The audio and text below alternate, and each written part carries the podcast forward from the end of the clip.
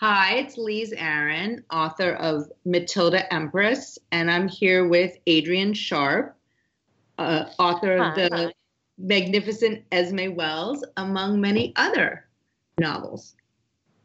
Yes, nice to be here, Lise.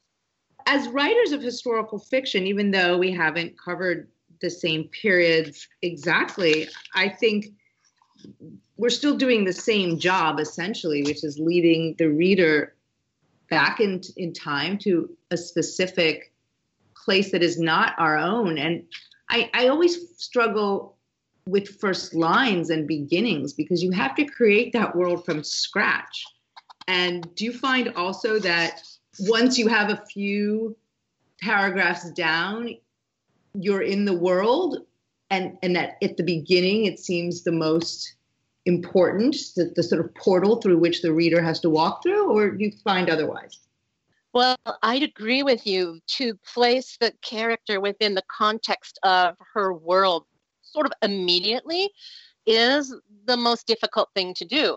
And I, I don't feel that I can even start to write my first lines until I can visualize the place, the buildings, the landscape, uh, the people that might populate that landscape.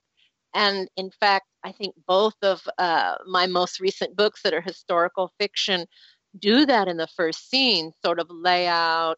Uh, in the case of Esme Wells, here's early Las Vegas, before there was anything, before the Flamingo was built, which was the first high profile uh, casino hotel on the strip. So I had to sort of map out that landscape and, in fact, even sometimes put in too many details. So I I find that the struggle too to not overwhelm the reader. My husband took a look at my opening section for Esme, and then I gave it to my daughter to read.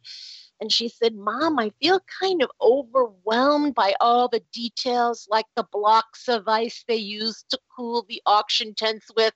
And from the other room, my husband yelled out, A, I told you to take out those blocks of ice.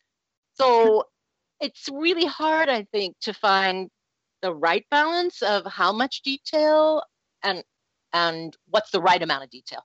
I agree. How about you? I know I, I agree. And there's also the the element of of weaving in the details so they aren't this obvious clunky moment of exegesis where you're saying, and now I'm going to prove that I did my research. That's right. Exactly. Make it just so the reader doesn't realize that it isn't that isn't obvious the scenes they can't see the scenes where you pieced it together and that's right. of course a challenge but i also right. find that i've been struck with the reader responses to my book which is set in the 12th century i have some people who feel you know, they're historians mostly but there are just people who are very engaged readers of historical fiction who get very upset at the things that one has to change and then there are the people who get upset if there's too much. His almost they don't want it to be a history textbook. They just want they just want the window dressing. They really want to get right to the emotional heart of the story. So you can get extremely positive responses from some readers to a part where you held back from letting from having the world be a different one from ours. And then other people are going to respond to that in a different way. I mean, I you can only write the book that you can write. And so I wrote the kind of book that I like to read, which is chock full of minute domestic detail. Uh, but other people don't want as much.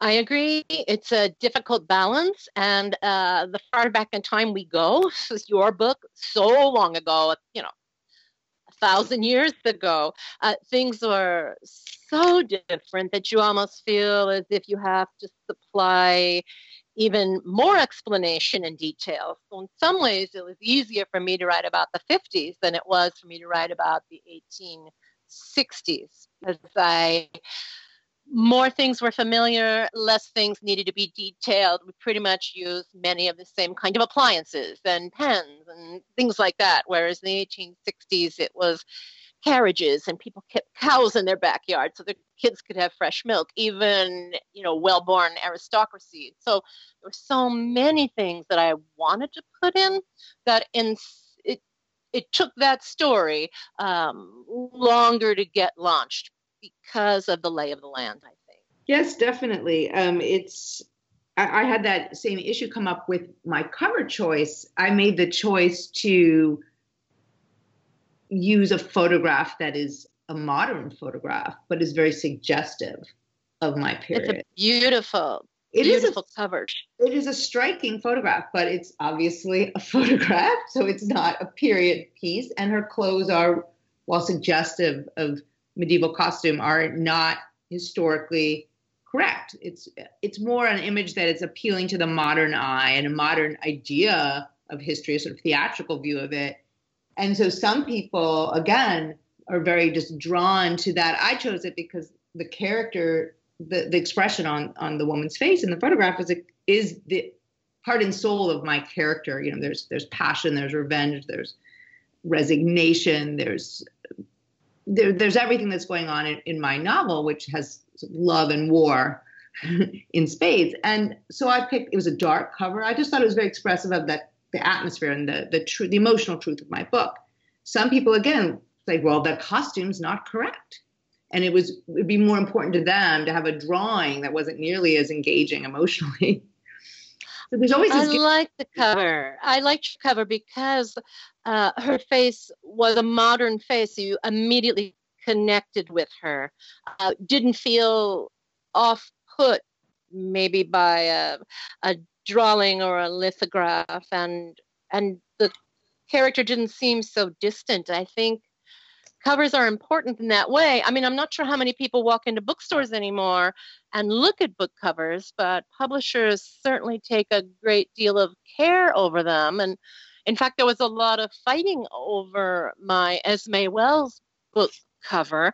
Um, at first the publisher kept choosing images of kind of 1950s babes with sunglasses.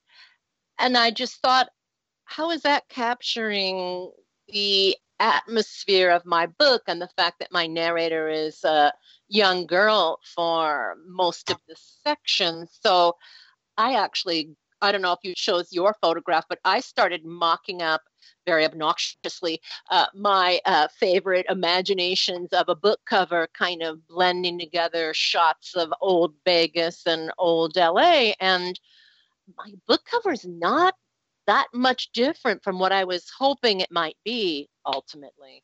But um, yeah, we went through a lot of covers.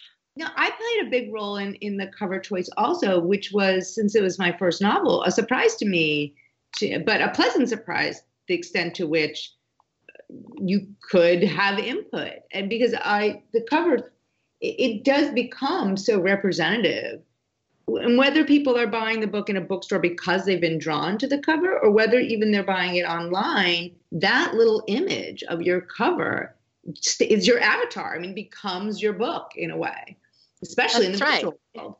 So That's it, right. It's your statement. But normally you don't have quite that much input. I think you were lucky in that your publisher was so flexible and I was lucky in that my editor was brand new to being an editor at a house and didn't know that the author usually isn't allowed so much input.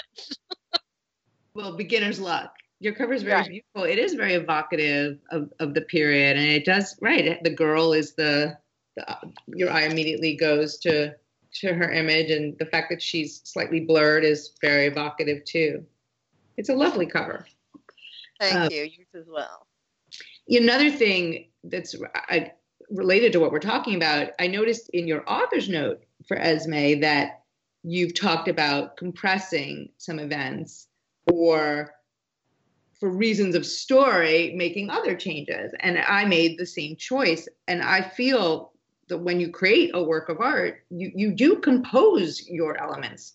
And since we're straddling art and we're straddling fact and fiction, we're straddling art and history. And when you do that, you're going to create something that's more than its parts. So of course there's the hand that that chooses the story so that it creates a catharsis and that there's the right pacing and but it's again very interesting how people will some people will object on theoretical grounds that you can't change anything. And in fact hilary uh, mantel who's uh, hilary mantel who's a you know obviously a master of historical fiction she's quite averse to the any notion of change she feels that you just have to do more research to find out so find something you can use and that you can never put them in castle A if you knew for a fact they were in castle B.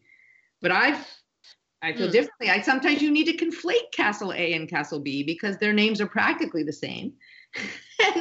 I think, um, yeah, I try to straddle that line. One of the things I find most fun about historical fiction is reading as things actually happened and then finding places to insert my characters, sort of like a Forrest Gump who happens to appear here and there, so that my character becomes part of that history. For example, um, Tony Cornero was killed in the Desert Inn casino, as I described, handed a drink they suspect that was poisoned by a cocktail waitress in the early morning hours. And so I simply had my character become that cocktail waitress uh, delivering that drink. So I would try to find ways to um, have my characters be there or be part of events that already took place a lot of what I had to do in um, the Esme book is simply compress time because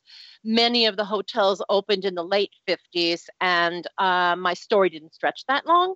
So I had hotels opening earlier than they did. In my little K book, I had my character um, entering the czar's life in places where I thought it might have made sense for her to re enter his life and to sort of spin a tale around the son that she actually had that was rumored to be the czar's son, uh, make it happen at a time where it could have been the czar's son during a very difficult period he went through with Alexandra. So, those things I find sort of my secret fun. Uh, and uh, it's one of the most engaging things I think about writing historical fiction. I agree. I mean, I think if something's a rumor, it's good to go. it's a lot of fun. I mean, that's why we're writing fiction instead of history book. Exactly. If medieval historians spread the rumor, then there's a kernel of truth to it somewhere. And it may not be exactly what I fleshed out, but it's certainly worth in, in a novel of fiction, it's certainly fair game. And illegitimate children are, are way up there on the list of interesting possibilities.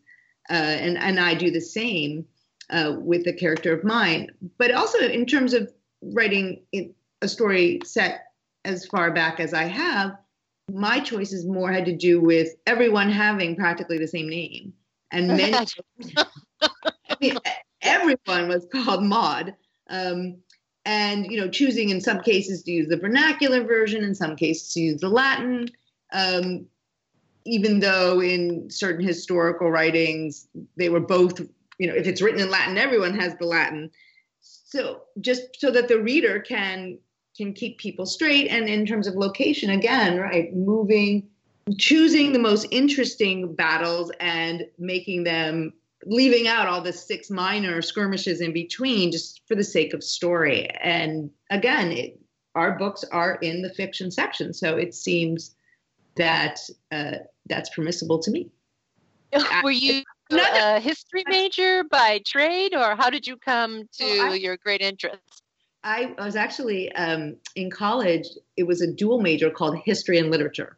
So I was oh, doing both. And maybe in my heart of hearts, I really am a historian, but there's certainly a lot because I love that aspect of it. I mean, the history of it is is is so deeply fascinating to me. But then having the liberty to to pick and choose and to conflate and, and, and, to make something engaging, to make the history come alive, really, so that people care about it again. I think it's a nice eh, historical fiction allows you to have your cake and eat it too. I know. And it's fascinating to be able to travel back. I didn't really realize how much I'm interested in time and place. My first couple of books were sort of about the ballet world in New York City in the 1980s.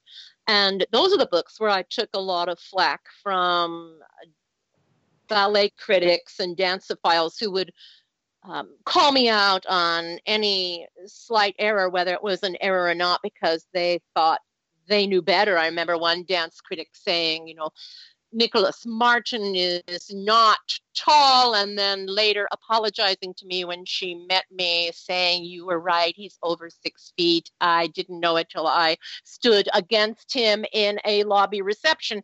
So they would be like that, that uh, scrutinizing of every detail of that ballet world. Then I found when I left that world that I was still interested in period the book I'm working on now is set in the 70s in California, sort of the heyday of crazy variety shows on TV and uh, the smog filled skies of LA, and then the human potential movement going up uh, at Big Sur at Esalen Institute.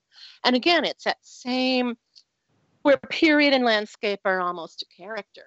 I don't know what you're working on now. Is it a another it's book? Another, it's another medieval book, but it's set 200 years later in the 14th century, uh, mm. which, which again, people assume, oh, the Middle Ages, it's one amorphous period, but the, the beginning of the Middle Ages and the end of the Middle Ages are completely different times. I mean, 200 years, even though progress moved more slowly, there still was an enormous cultural shift over that period. So there's it's a completely different book.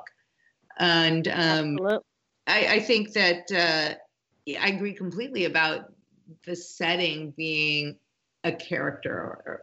It's probably, to me, even more than it's almost several characters in that every time you switch locations, if you move from, if your character moves from France to England, or if, if you move from war to a domestic scene, it, you you have this uh, this other thing that you have to fill with as much life as you would if had you introduced a new character.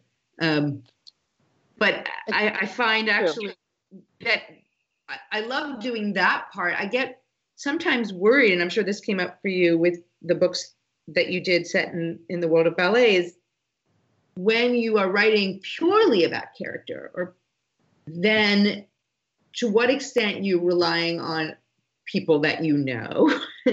and to what extent can you hide their identity in a fictional character or in a historical figure without them noticing? And there are so many issues surrounding that too. I mean, when you go to create a person out of nothing, or when you go to take a historical person about very about whom very little is known, you're obviously going to your research is just the human condition, and so you, of course you're drawing from from the people of your acquaintance, and, and right. so that kind of research and that kind of using of details has a whole other host of issues surrounding it. I, I think that's true. In some ways, you, you are safer and less safe than I am because your characters are from so long ago with much less written about them than some of the historical figures that I'm using. You're going to infuse them more with characteristics and personalities that people you know. And I think that is the thing about fiction writing. The sort of the secret is, is that no one's fictional. Everyone is based on someone you know. How directly you expose them, though, is is the sort of a trickier question. Uh, my Esme character was a mashup of my uncle and my mother, and so many of the things that I write about and imagine um, happened to him or happened to her. Some aspects are her personality, some his. The parents in Esme are definitely my mother's parents who were neglectful and reckless and abandoned her and headed west and had a second child who had this life that I gave to Esme, a life my mother always envied because her brother, that she never got to know very well, lived this life with her parents. And so that was a hard book to write. You're making her feel better by showing her it wasn't all it appeared, right? I would think she would be grateful because my uncle ended up with his lack of education uh, having to work as a janitor, and my mother got admission to medical school. So, yes, she wasn't with those parents, and yes, she longed for their love all her life, but she had a stable upbringing with the rest of her family and was able to, you know, uh, have a very comfortable and successful life, unlike my poor uncle. I sort of make it a point to always have someone's physical description be absolutely in no way reflective of the personality traits of the person I'm writing about in, in character, just to throw up people off the scent. But um, but I find with my main character, it was really my own self, even though of course we have nothing in common. While I was writing the book, I feel that I had become her, she me, and so it was really my own personality and flaws and strengths that I was drawing on. And Interesting. It, but, it like, but, it was like playing a role.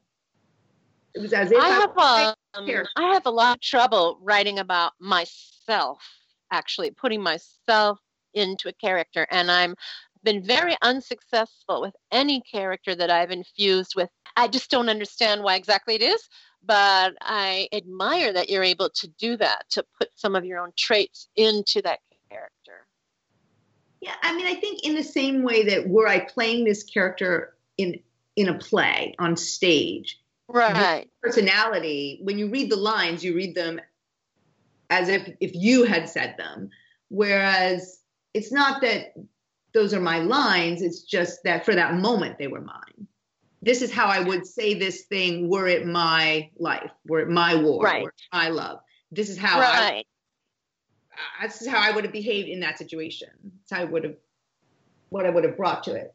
And I think to to then start again with a new character, who's also a woman, my main character again, but it's she's vastly different from the first and almost nothing is known about her even though she's a real person. So the parts of me that come out in that role playing are, are entirely different parts.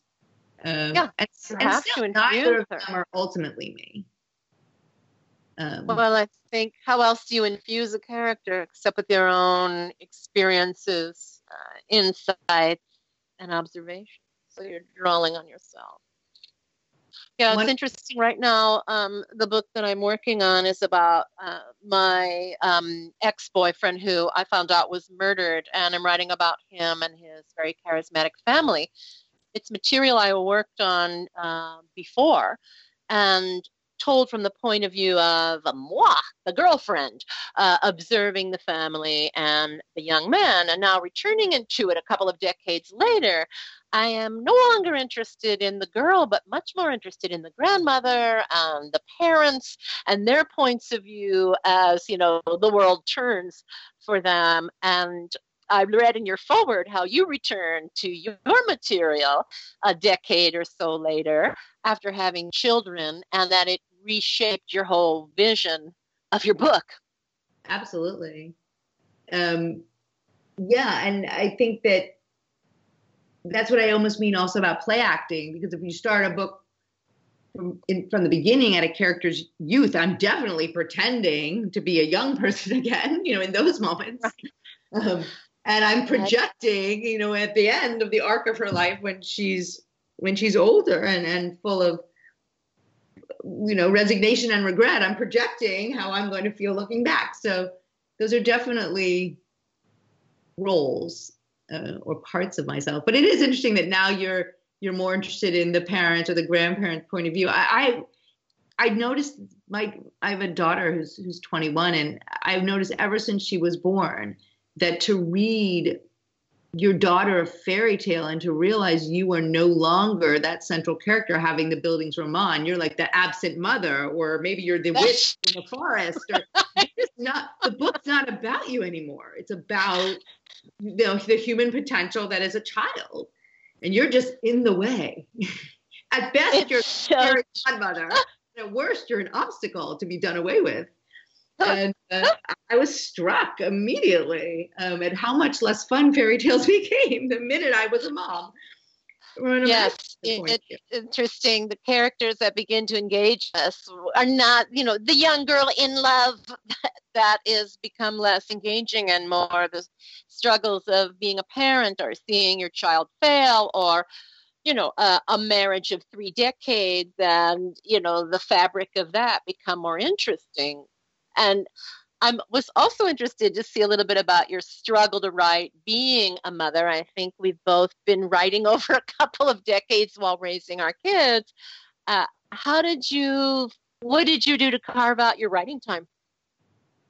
Luckily, they just got older, which is excellent. You know, so once they were in school, essentially nine to five, the, the time presented itself. And at that point, I had become involved in the other kinds of work that I was doing outside the home was very piecemeal and uh, sort of as it, they can be when you can't give full time to something. And so then at that point, once I the opportunity presented itself to backpedal and to get out of all those other piecemeal kinds of work that I did, um, was awkward.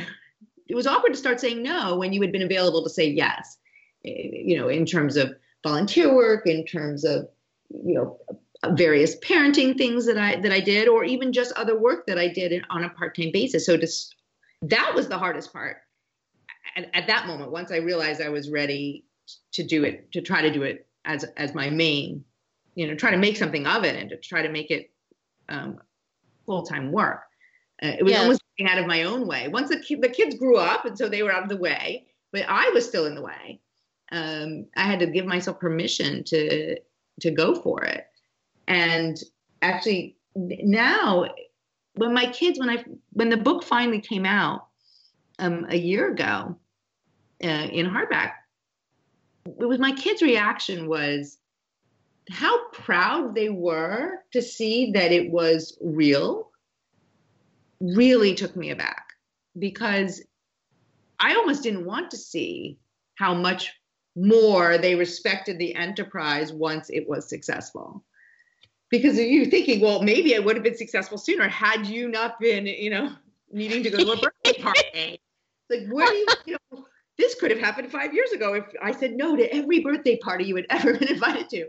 I refused to let you have play dates. We could have been here a little lot faster. Um, but actually, that's when I think it really struck them and then me that it that I had moved on to a new phase in my life where work could be more central. It could be the whole deal again, as it had been, you know, earlier. Uh, I used to be an English professor before I um, I stopped working the first time around, and um, so they've been an essential emotional element um, I don't know that they've ever read my book and given me their opinions, though. But both my kids, once the book was out, have a relationship with it. My son, um, who's in high school, happened to be studying, you know, the medieval period um, last spring in, in history, and he did his big research paper on my main character how fun is that? Which I, which I did him the compliment of not reading his research paper since he didn't read my book. yeah, my son hasn't read any of my work. Uh, my daughter has read about, my last two books. about, you know, my book's set in the period of Civil War, and we've talked about that Civil War, and I certainly said, "Oh, you should read these sources," and I wouldn't. I I don't think these are as valuable for you. You should really go to these sources. So he had he had I was his librarian to a certain extent, but he um, his teacher I saw his teacher after um, the year was over, and his teacher was saying something about his paper, and I didn't want to admit that I hadn't read it. so I just nodded and smiled. Um, and then my daughter, who's at university, had some of her professors read it actually, and um, I was surprised and flattered that she told them about it and that I think you know that she sort of engaged with she did read the book but that she then shared it with other people I, I found really um, flattering and moving. That she yeah, so you're both a professional person and then also their mother, and yeah. that's interesting and odd because they normally think of their dad as the who has a professional identity in the world and other people know. And now here you are. My kids have begun to see my writing as something from which they can have concrete benefit because at well, my first book, which I struggled to write while they were very little, and it took a long time, it was a collection of stories because that was all I could write when they were small, given the sporadic attention that you can give to your work when your kids are demanding so much of it. I'm not uh, I can see why you couldn't write your novel till they were more in school for longer periods. But now, once I started uh, making money from my work, now they see, okay, it has a tangible thing. Like we can get all this new furniture, and we can go to Europe, and you know the the the book actually. And so now they're like saying, can you hurry up and finish this draft you're working on and sell it because we want to go to, you know, Florence, Italy, and Rome at Christmas. Could you please hurry up? And now I feel this uh, sort of this odd pressure that, um, you know, my work has this tangible benefit for them that they're eager to, you know, partake in. So there's a, a certain bizarre pressure now behind my writing desk when I'm at work. Well, it's it's funny because my kids the work that I did before as a professor was almost too much like the work I did as their mom because that was how I parented. I just taught them to read. We did workbooks. That was my idea of parenting because those were the things that I liked. And right. I never threw a ball at them. I never, I, I came at it with just the, I shared the things I loved. So they probably was harder for them to see my actual work as a professor was just the same stuff we did at home. Um, so then again, and then writing a book, it was just telling a story. I was always, or just reading them a story. Again, it, they really had to see it for sale in a bookstore or online. They that really told them that now something was different. It was it was somebody. It was the world telling them. Um, so, and you know, also it's a way for us to realize as well that um, we are writers. You know, we dreamed of being writers, and then here you have the physical manifestation of your book, and other people are reading it. So you had talked about dreaming of being a writer for a long time before you actually gave yourself license to work at it and and be the writer you want it to be. And that's something difficult for writers because you're working very privately all by yourself. No one's asking you to do this, no one's waiting for it. And every book is an adventure, every book is on spec. Are you going to sell it? Are you not going to sell it? And um, and then to actually see the book out there is okay, you are in some version of your imagined self have accomplished that you know, I think I was glad also to show that failure is not absolute. So here I was struggling to do something for years, and yet at the end of the day, it still happened. I think that was an important trajectory too. That you hear a lot of no in this, certainly in the creative field. You there are a lot of gatekeepers, and you hear no a lot. And so, do you right. accept no, or do you say yes anyway? So saying yes to the no, I, I, think is is a life skill that I was glad. People talk a lot about grit, but I mean, there there's the gritty moment. Like, will you keep at it? Will you re-edit it? Will you send it out again? And I thought that was. And I think yes, those are good traits to model. Um, I always tell my kids if you can't get in the front door, then go around the side door, see if there's a back door um, I had a huge disappointment when I wrote Esme and sent it to my agent who'd placed my last three books. She read it and said, I, I can't place this, I can't handle this. And I was, what do I do now? So what I did was just, instead of just give up, which is what I really wanted to do, just throw myself on my bed and weep, um, I just got another agent who went out and sold the book in one week for six figures so now I was showing my kids, you know, just as you said, there are so many no's in this world. And to have your agent abandon you is kind of a big thing mid career. I wasn't sure I could even get another agent. And I wasn't even sure if anyone would like the book if my agent didn't. Um, so I, but I just feel like I, I can't show my family um, a trait of uh, defeat or giving up. So tenacity is something I want to model for them. So the main character in my book is she's all she gets she's surrounded by naysayers and she is fighting and fighting and fighting for something that ultimately she doesn't get in the form that that she expected and so it was it was interesting for me too to sort of have that parallel experience of keeping at it keep coming back to it not taking no for an answer fighting for something that i thought i had some right to you know um, exactly.